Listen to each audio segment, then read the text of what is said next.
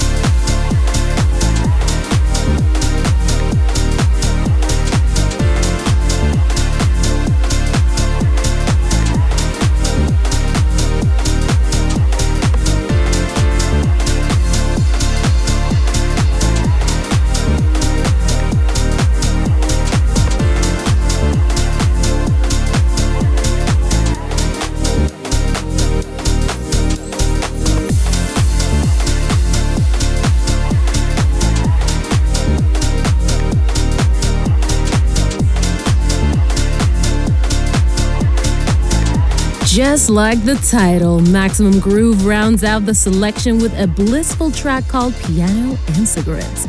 We're almost at the end of this week's show. Thanks for tuning into MDLBEAST Radio. Also, don't forget to let us know your thoughts of the playlist at MDLBEAST and check out our past shows online to keep you grooving till next week.